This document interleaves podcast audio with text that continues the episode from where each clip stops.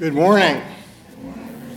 Thank you all for being here. It's an encouragement, and hopefully you'll be encouraged as well as we study God's Word and worship an awesome God.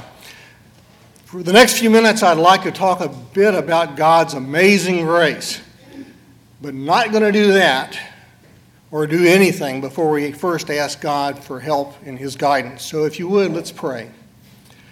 Almighty Father in heaven, we're so very thankful for all that you've done for us, that you've given your Son to die for us that we might have salvation. We're so very thankful for your Father for your word, and we ask that you give us the wisdom that we need to see your truth as you intend it. We ask, Father, for your guidance, for your direction, for your blessing. Just be with us, Lord, as we do this, for we pray in Jesus' holy name. Amen. Well, George was a really good man. I mean, a good man. And he dies and he goes to heaven, and St. Peter meets him at the pearly gates. St. Peter says to George, Well, here's how it works, George. You need 100 points to get into heaven. So you tell me all the good things you've done in your life, and I'll give you a certain number of points based on how good they really were. When you reach 100 points, you get in. Okay, George says. Well, let me think. Well, I was married to the same woman for 50 years, and I was always faithful. St. Peter says, You know, that's really admirable. For that, you get one point. Well, George was a little taken back by that, and he thought, This may be tougher than I thought. So he thinks and he says, Well, I worked for the same firm for 42 years, and I always put in an honest day's work for an honest day's pay. St. Peter says, Well, you know, that's also very admirable. For that, you get one point. Well, George is getting a little desperate here, and he's thinking, Wow, you know, I'm, I might be in trouble. And he says, Well, well, St. Peter, you know, sometimes, and he's getting desperate here. He says, Sometimes when the regular preacher was out, I sometimes filled in and preached on Sunday morning. St. Peter says, Well, George, I've heard your sermons. But for trying, I'll, I'll give you one point. Let's see, that brings your total up to three points. Well, George is just exasperated. He is just, just dumbfounded. And he says, Three points? At this rate, the only way I'll get into heaven is by God's grace. St. Peter says, Bingo, that's a 100 points. Come on in. We know that no matter what we do that's good in this world, we don't get points. We don't merit our salvation. Ephesians 2, verses 8 and following For by grace you have been saved through faith, and that not of yourselves. It is the gift of God, not as a result of works, so that no one can boast. We can't boast. We're not in a position to boast. It's God's grace, and it's only God's grace that gets us to where we want to go. Before we go further, let's uh, uh, define grace. Someone distinguished between mercy and grace in the following way. They said, Mercy, that's where you don't get what you do deserve. And grace, that's where you do get what you don't deserve. And I thought those were really good definitions. Grace, what we do get that we don't deserve. It's God's grace that saves us, and it's God's grace that's so powerful that enables that to happen.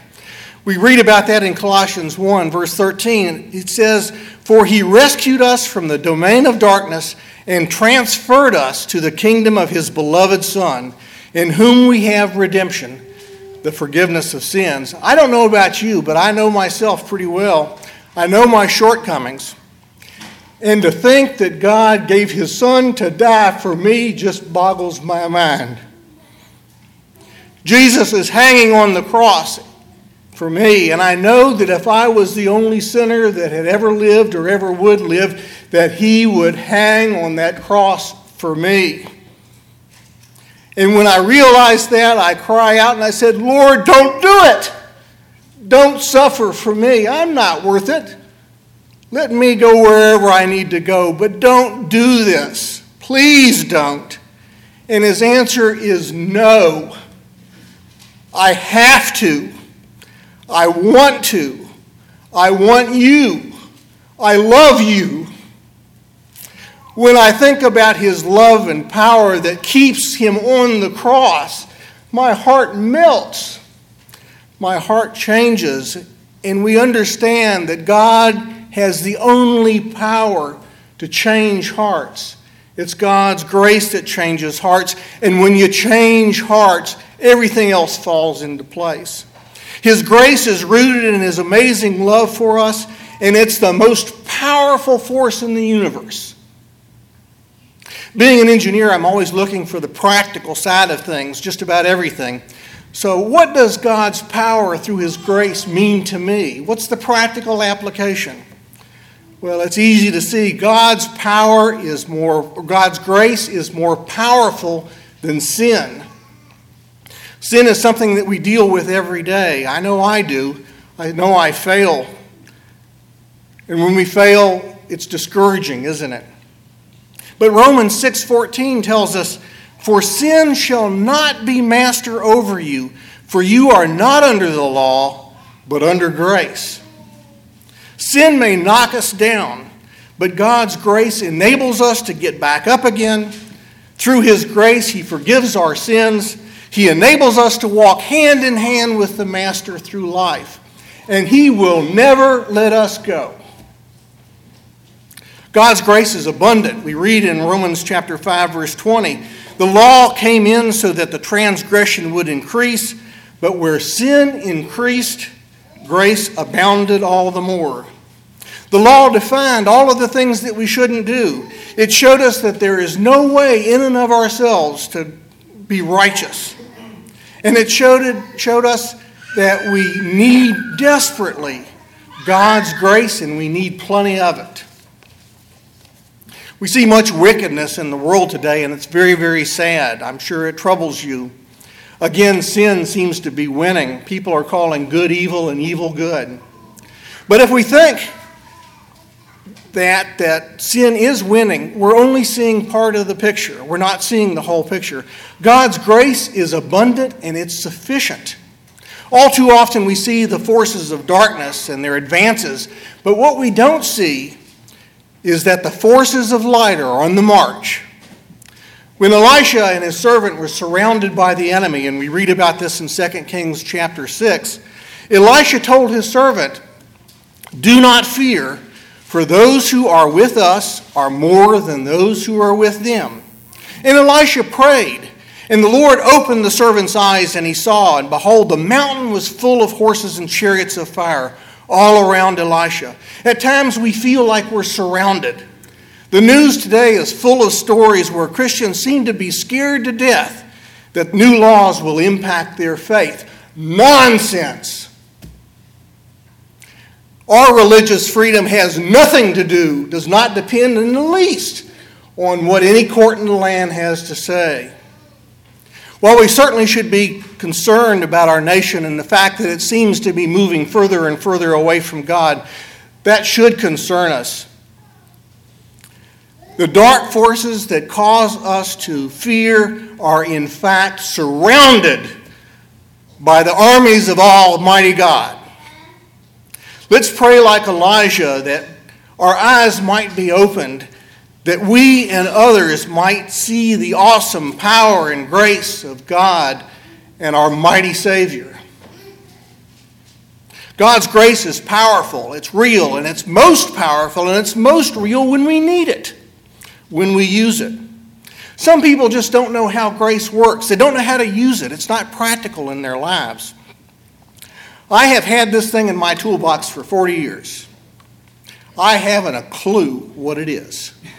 You, you turn this crank and this thing goes back and forth. It's really quite nice. sort of satisfying to, to do this. Uh, you might ask, well, why do you keep something that, that you don't know what it is? Well, it's a good one. I wouldn't want to throw it away. It's a good one. And you can look at it after service if you like. Sometimes that's the extent of people's understanding about grace. They know grace God comes from God, so it must be good, but that's all they understand about God's grace. The Pharisees and the scribes of Jesus' day should have understood God's grace, but they didn't. They just didn't get it. In Luke chapter 15, verse 2, it says, Both the Pharisees and the scribes began to grumble, saying, This man receives sinners and eats with them. Not only did they not understand the wonderful thing that Jesus was doing by bestowing grace on those who needed it most, they themselves couldn't have cared less about easing the burden of sin that people faced. In fact, in Matthew chapter 23, verse 4, it says of the Pharisees, they tie up heavy burdens and lay them on men's shoulders, but they themselves are unwilling to move them with so much as a finger. Not only did they refuse to see God's grace for what it was, they were unwilling to show it to others. This infuriated Jesus. In Matthew chapter 18, Jesus tells the story of a man who was forgiven an enormous debt. but he, in turn, refused to forgive the debt of a, of a fellow who owed him a very small amount. That man was shown great grace from the master, but he refused to show that grace to others. And the grace that he was given was taken away. In what is commonly referred to as the Lord's Prayer, we all know this, Jesus says, Forgive us of our trespasses as we forgive those who trespass against us. Millions of people will recite that prayer this morning, perhaps right at this very minute, without a clue what they're asking. This is, in fact, the scariest prayer in all the Bible. That we're saying, God, you forgive my sins, but I'm going to make that contract contingent upon how I forgive others. Man, that's a scary thought.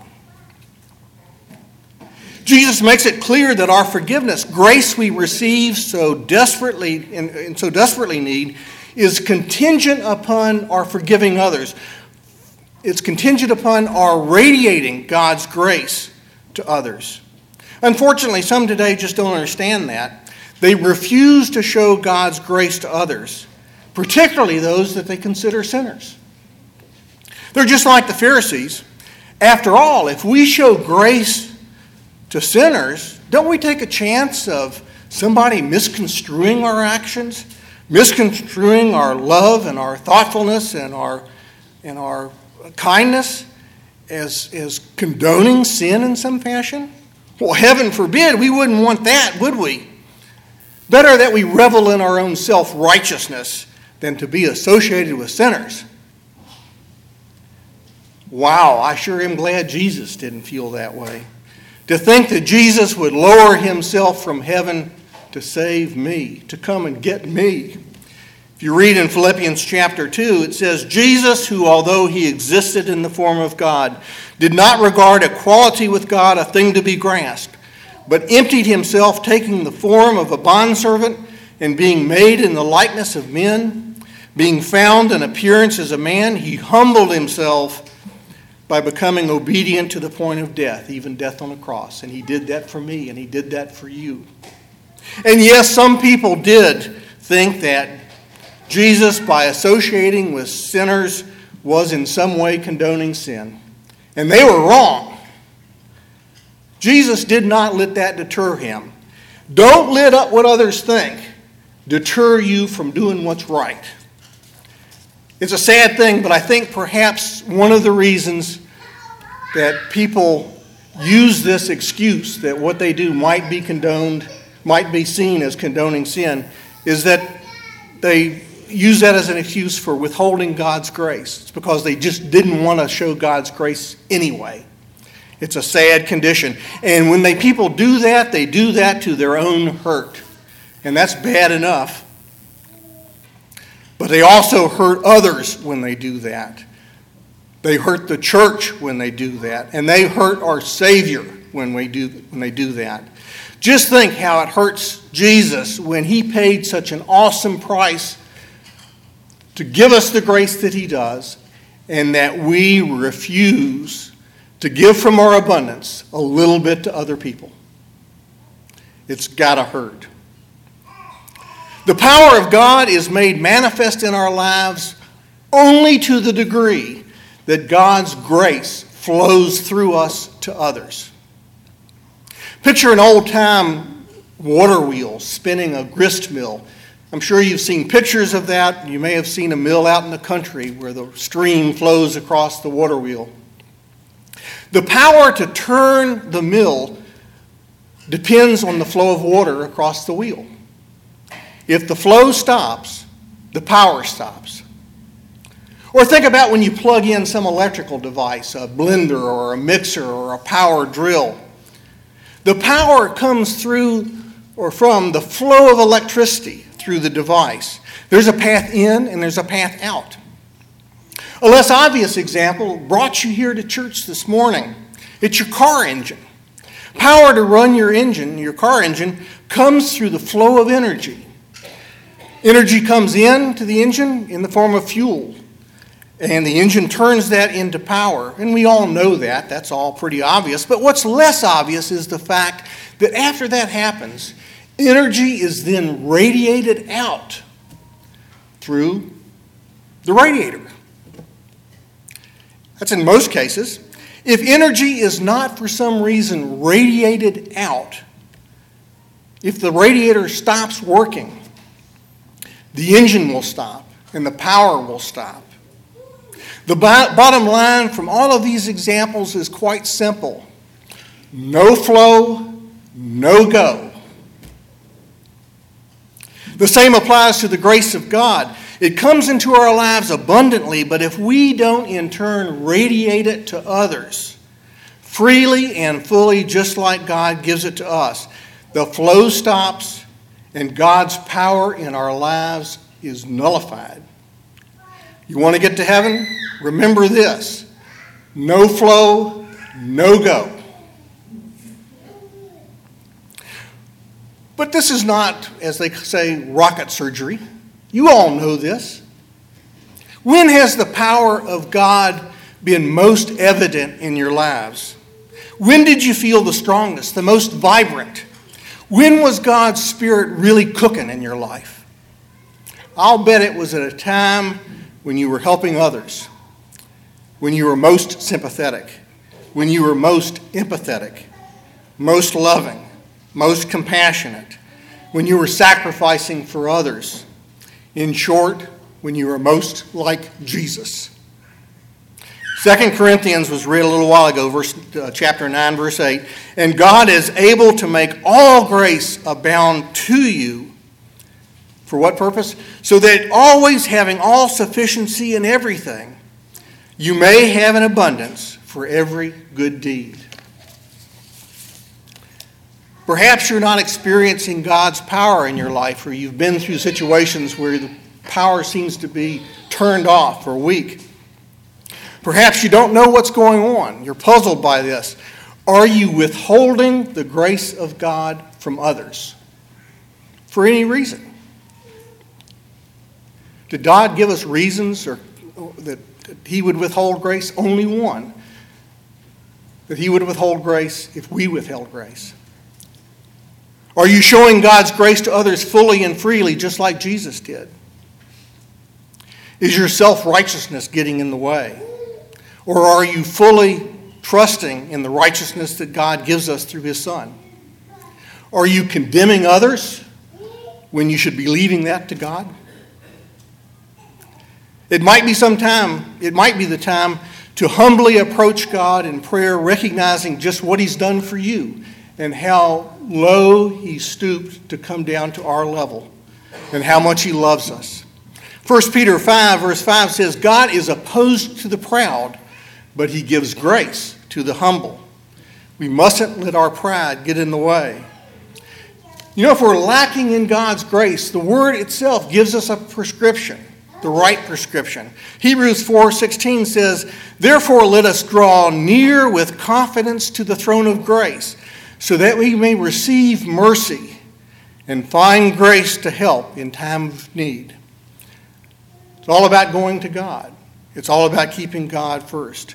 May God's wonderful grace abound in our lives, and may the world see God's glory and power and love through His amazing grace as it flows through us out into the world that needs it so desperately. We come into contact with God's wonderful grace when we clothe ourselves with Christ. Galatians 3:27 tells us that we come into contact with that, that we put Christ on in baptism. If you need to do that, or if you need the prayers of the congregation, or if there's anything else that we can do for you today, please come and let your needs be known as together we stand and sing.